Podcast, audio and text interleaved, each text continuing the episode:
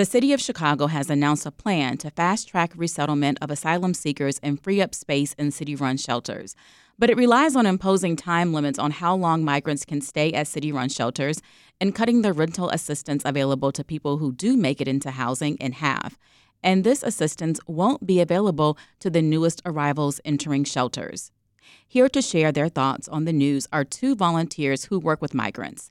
Erica Villegas is the volunteer lead for District eight Police Station Response Team. Welcome back, Erica. Thank you so much for having me, Natalie. Deborah Michaud is a volunteer with Refugee Support Chicago that works with migrants at O'Hare, people moving into the city-run shelters and permanent housing. Welcome, Deborah. Thank you. These time limits went into effect on Friday. When and how did you find out, Erica? We found out on Friday um, by other volunteers that were notified, so we were scrambling um, with a lot of our families that have been looking for housing, trying to see what we can do to secure even more housing before the Sunday deadline to be able to get their sixty, their six-month voucher approved.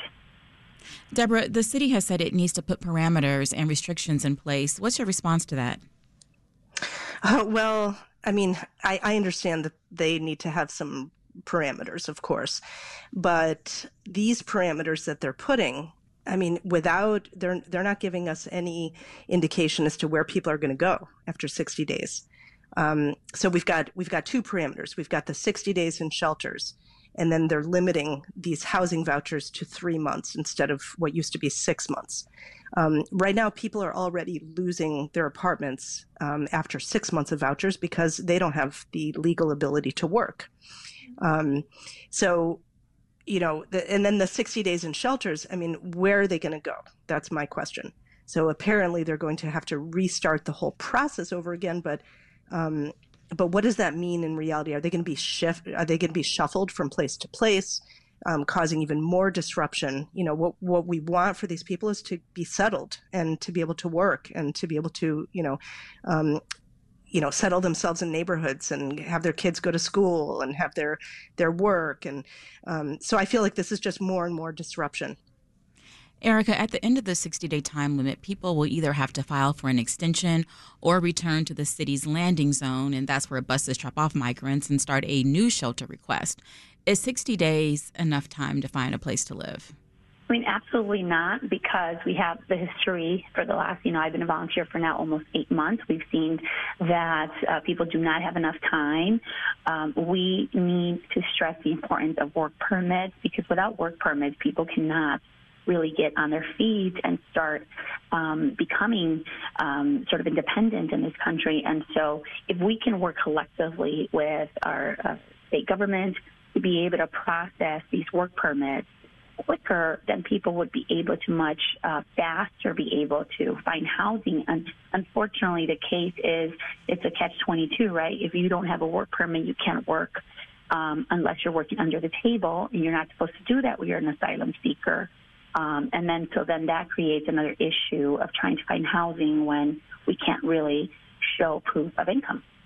I mean, given the language barriers, the lack of work, and other circumstances, I would imagine that there's going to be a lot of extension filings. Lots of extension filings, um, lots of uh, trauma being relived, right? Because as, as they're coming to this country, they've been through a lot of trauma. Now, you know, they have this place to sleep, especially in this winter that we still have people at police stations currently.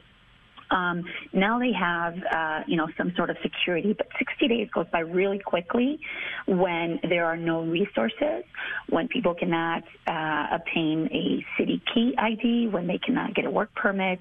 So there's a lot of barriers that n- are not being uh, dealt with to be able to give people the tools they need to be able to um, become independent. How is this information being communicated to the folks who are at the shelters? Well, I think there is a lot of miscommunication, first of all. Um, we know that a lot of employees at shelters don't do the best of work, don't have the best people skills, and sometimes don't even have Spanish-speaking uh, employees. And so there is a lot of miscommunication. Um, people coming back to us that, you know, we've been in communication with for months with asking us questions when volunteers don't even have clarity on some of these questions that are being asked for. So as much as we want to provide information, data to our friends at shelters and at police stations, the information is still not being rolled out completely to us volunteers. So we are just as um, unaware of some of the uh, the um, next steps and and some of the um, you know issues that are going to arise in the next sixty days for sure. And Deborah, is this where the volunteers come in to communicate, and what kind of reactions are you hearing from asylum seekers? Yeah, I mean, I was with one of the migrants who stays at the um, Armory Shelter in Edgewater um, when the Armory announced that they were having an emergency meeting that afternoon. This was on Friday um, to announce these changes. And and then she reported later how the meeting went. And essentially, they just told them what the limitations were. They didn't they didn't tell them um, where they were going to go, what their options were, how they were going to get extra support. And so it just caused a lot of anxiety. Um, they're all just very nervous now. And and so this one migrant, I've been trying to help find an apartment, and I can attest to how difficult it is because um, they don't have credit. They don't have a credit history. They don't have um, working papers. They don't have, um, you know, they can't prove income. Um, many of them are, you know, struggling to get um, transit transient jobs here and there. Um, so landlords don't want to sign these leases, you know, and so we, we're just banging our heads again, you know, me, and I was even, you know, here I was, you know, an English speaker um, paving the path for her with landlords, you know, calling them and talking to them directly. And I still couldn't make any inroads in getting an apartment. So there's just a lot of anxiety and, and lack of clarity in what's going to happen after sixty days are up. Erica, this happened on a Friday, and we're heading into the Thanksgiving holiday. What kinds of changes do you anticipate volunteers having to make to provide services? And, you know, is this is this a burden on the volunteers? Yes, it's been a burden for the last, you know, nine months. And for some people that have been doing this a lot longer, two of the stations were decompressed this weekend. So there are uh, zero uh, people at two police stations. And we're hoping that that's going to continue. But a lot of the time, the miscommunication that happens is unbelievable. We are, as volunteers, supposed to be almost available twenty-four seven to uh, city employees to be able to help, to be able to assist, um, and, and to be able to help with families. And so um, it's a very difficult week thinking ahead, right? We all also want to spend time with our own families that have been uh, put in the back burner for, for, for some months as well. A lot of our families are traveling. We are traveling as well. And so we're trying to do our best to catch up and to be present and to, and to assist the city with what we can, um, moving people, um, hopefully with the decompressions that are supposed to happen. But that also creates a little bit of chaos, as, as it was mentioned. People are moving, being moved to shelters now, but not knowing what the next steps are going to look like in the next thirty to sixty days, which is heartbreaking to see our families in you know, in such uh, inconvenience, right, in a way where there's so many unknowns, and that doesn't help the situation with um, feeling, you know, nervousness, feeling like uh, we failed them. Um, and a lot of the times they feel the volunteers have um, a lot to do with this, and unfortunately that's not the case. This is, you know, being uh, brought down to us as volunteers from the city. The other element here is the amount of rental assistance given to migrants currently within the shelter system is being cut in half and then phased out altogether for new people.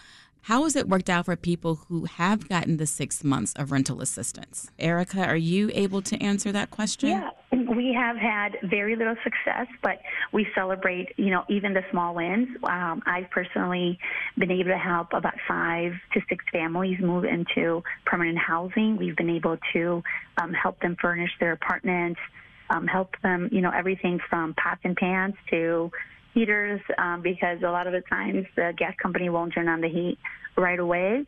And so, you know, I know that there's so many more families um, still in need, but we also want to take a moment to celebrate, even though there's small wins.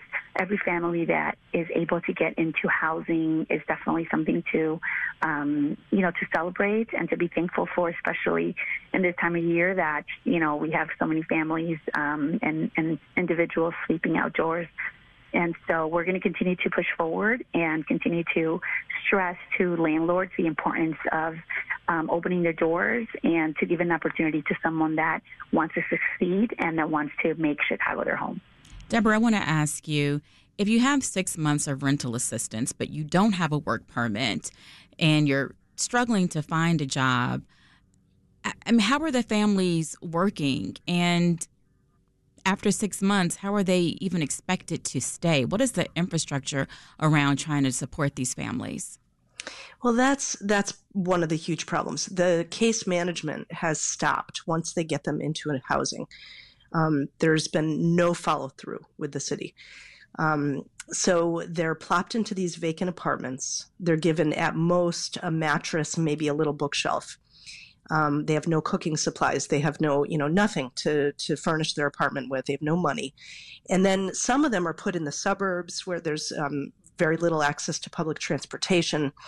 Um, some of them just, you know, are in the um, in the city, but they don't.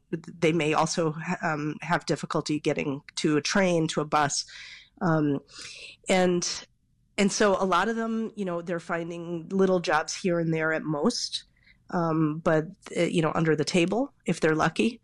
Um, but they're just really scrambling. What I've seen, I, I've not seen very many who have found full-time work um, that pays enough to pay their rent.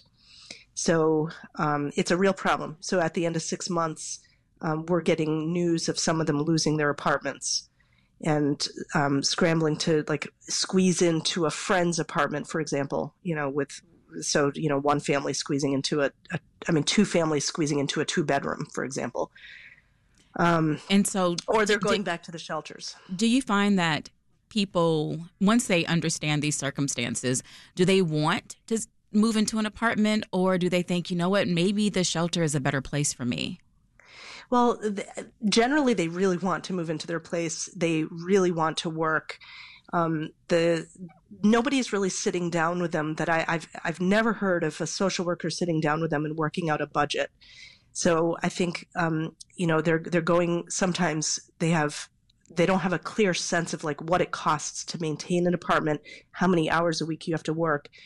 Um, so they're you know I I've sat down with um, one of the women I'm working with, and we she was about to take a eighteen hundred dollars a month apartment. A single mom with two young kids. And I had to break down the budget for her. And I'm like, even if you're lucky enough to get twenty dollars an hour under the table, you can't, you still are not going to be able to afford this rent. Um, Is eighteen hundred dollars um, a typical rent that you're seeing? They're ex- rents are expensive. I mean, we're seeing anywhere from um, fourteen, you know, twelve hundred dollars on up. Um, to, and this, the eighteen hundred dollars one was, Um, not even, it, it wasn't, you know, it was in a West Side neighborhood where apartments are cheaper than on the north northeast side, you know, and yet that was that was the going rate there. Um, so, so even with Catholic Charities funding, it's like they they're going there without very often without a, an understanding of what it's going to take to maintain that rent, and then not getting adequate. Um, work to be able to sustain it, and then not on top of the rent, there are all the you know electricity, all the utilities, and all of that that they're not aware of until until these bills hit them. So, well, Governor Pritzker announced last week that the state is going to invest one hundred sixty million dollars into resettlement efforts. Um, Erica, can you quickly tell me what this money is supposed to do, and what are your hopes for those services? Well, I'm not sure what the money is supposed to do, but I hope that there is some transparency and that there is um, some checks and balances with the money so it's spent properly, so it reaches our migrant families, so it reaches the right hands to be able to stretch the dollar, right, especially in this time where there's so much need, and to be able to then have these sessions um, that assist our families to understand how the economy works in this country, the responsibilities that everyone has on a monthly basis, um, because there's so much more than just being able to get a check to pay rent. We're going to have to, to leave it there, Erica. Thank you so much. We've been speaking with Erica Villegas, a volunteer at the eighth District Police Station Response Team, and Deborah Michaud, who's a volunteer with Refugee Support Chicago. Thank you both.